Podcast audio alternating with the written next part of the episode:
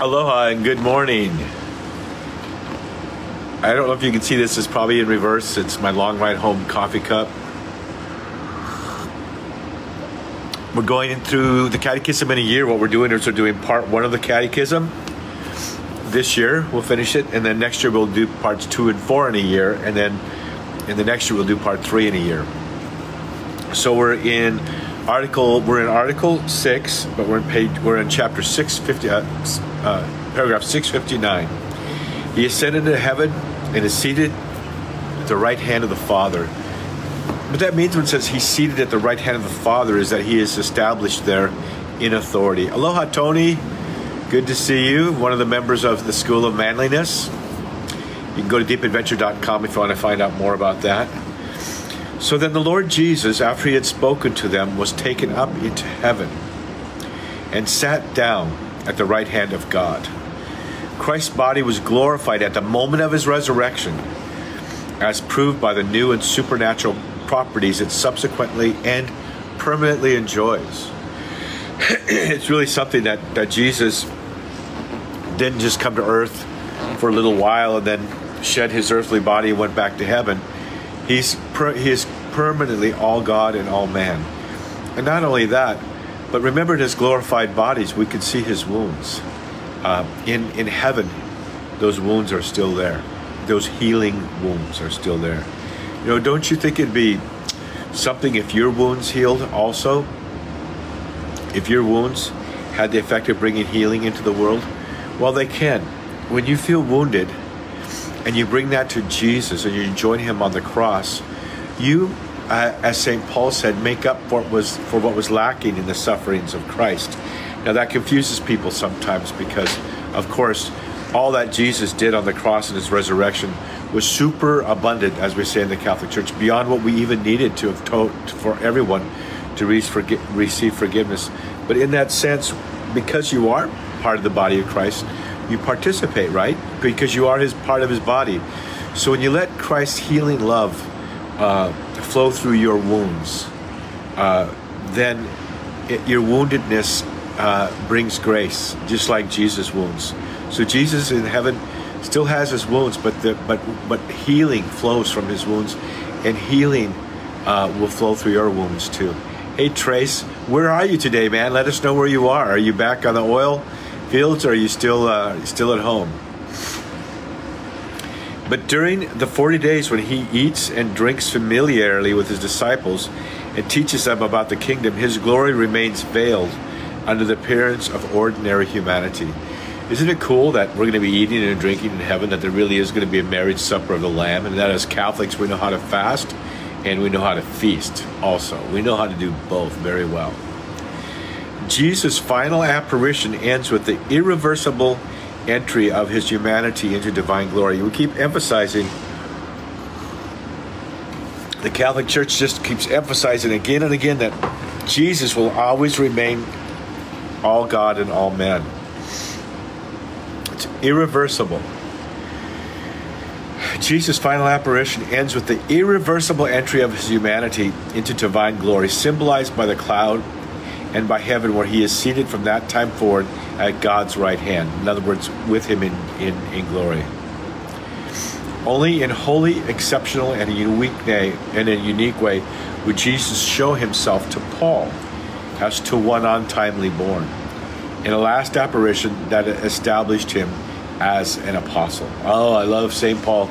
I've spent a whole two years, maybe longer, just totally studying every book I could get on Paul. And of course, I loved going uh, on our pilgrimage that we helped lead to uh, in the footsteps of St. Paul. Maybe we'll do it again. The veiled character of the glory of the risen one during this time is intimated in his mysterious words to Mary Magdalene. Listen to this, it's very interesting. His veiled glory. Remember how um, Moses, when he came down from the mountains after being with God, he would wear a veil over his head because the glory of God shined from him so strongly? The veiled character of the glory of the risen one. I have not yet ascended to the Father, but go to my brethren and say to them, I am ascending to my Father and your Father, to my God and your God. This indicates a difference in manifestation between the glory of the risen Christ and that of the Christ exalted at the Father's right hand. So there's one more step for him after his resurrection, and that's to go to his Father. Christ and that of, and that of Christ exalted to the Father's right hand, a transition mark by a historical and transcendent event of the ascension.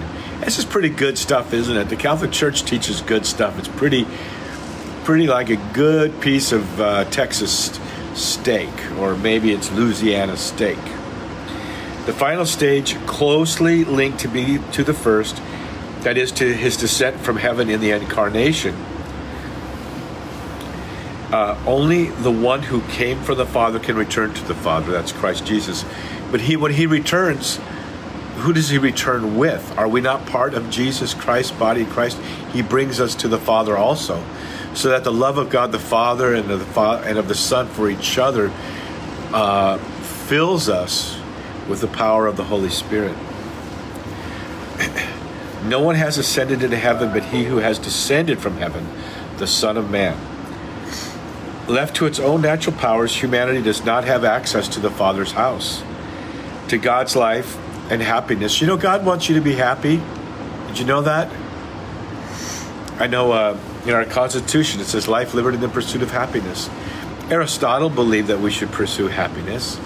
Thomas Aquinas, who of course loved Aristotle, believed that we should pursue happiness. It's in our nature to pursue happiness. The problem is sometimes we pursue uh, happiness in wrong ways. First thing is, we can desire a bad thing. And our conscience tweaks us when we desire a bad thing. No, no, that's not good. God, unless you're totally uh, given over to a reprobate mind because you've rationalized the sin in your life too much. But there's such a thing as desiring a good thing too much, also. For example, I don't know how to say this, but like, like a good food, right? You can love something too much. You can desire something too much. Um, you can desire the love of a, the, the a, you know, you see a beautiful woman, you can love that, love this beautiful image of God, or you can desire it too much, desire that too much. So the the uh, the desire for happiness is something God puts in us. But what can you do? You know of anything that you can love? Is there's there's one there's one thing that you can you cannot love too much or desire too much. Let's put it that way. You can't love uh, earthly things. Uh, you can love earthly things too much because they're only finite things. But what if there was an infinite and eternal being that you could love? Wouldn't it be okay to love that person with an infinite uh, love that's just liberated? That's where our happiness is, is in loving and pursuing that personal relationship with Jesus Christ. Only Christ can open to man such access that we, his members, might have confidence that we too shall go where he, our heart, and our source has preceded us. Our heart. I remember when I was a young man, when I first experienced the mighty baptism of the Holy Spirit uh, in the charismatic renewal, that uh, we started a new covenant community uh, which was what, what people did within that movement was start small groups that were committed to each other. It was called the New Heart Community, based on the scripture verse that scripture verse that says, "I'll take the heart of stone from your body and give you a heart of flesh." You have the heart of Christ. You have the heart of Christ, the mind, will, and emotion of Christ, uh, infusing within you new life, new and right desires, and giving you a heart of flesh. In other words, a soft, rich heart.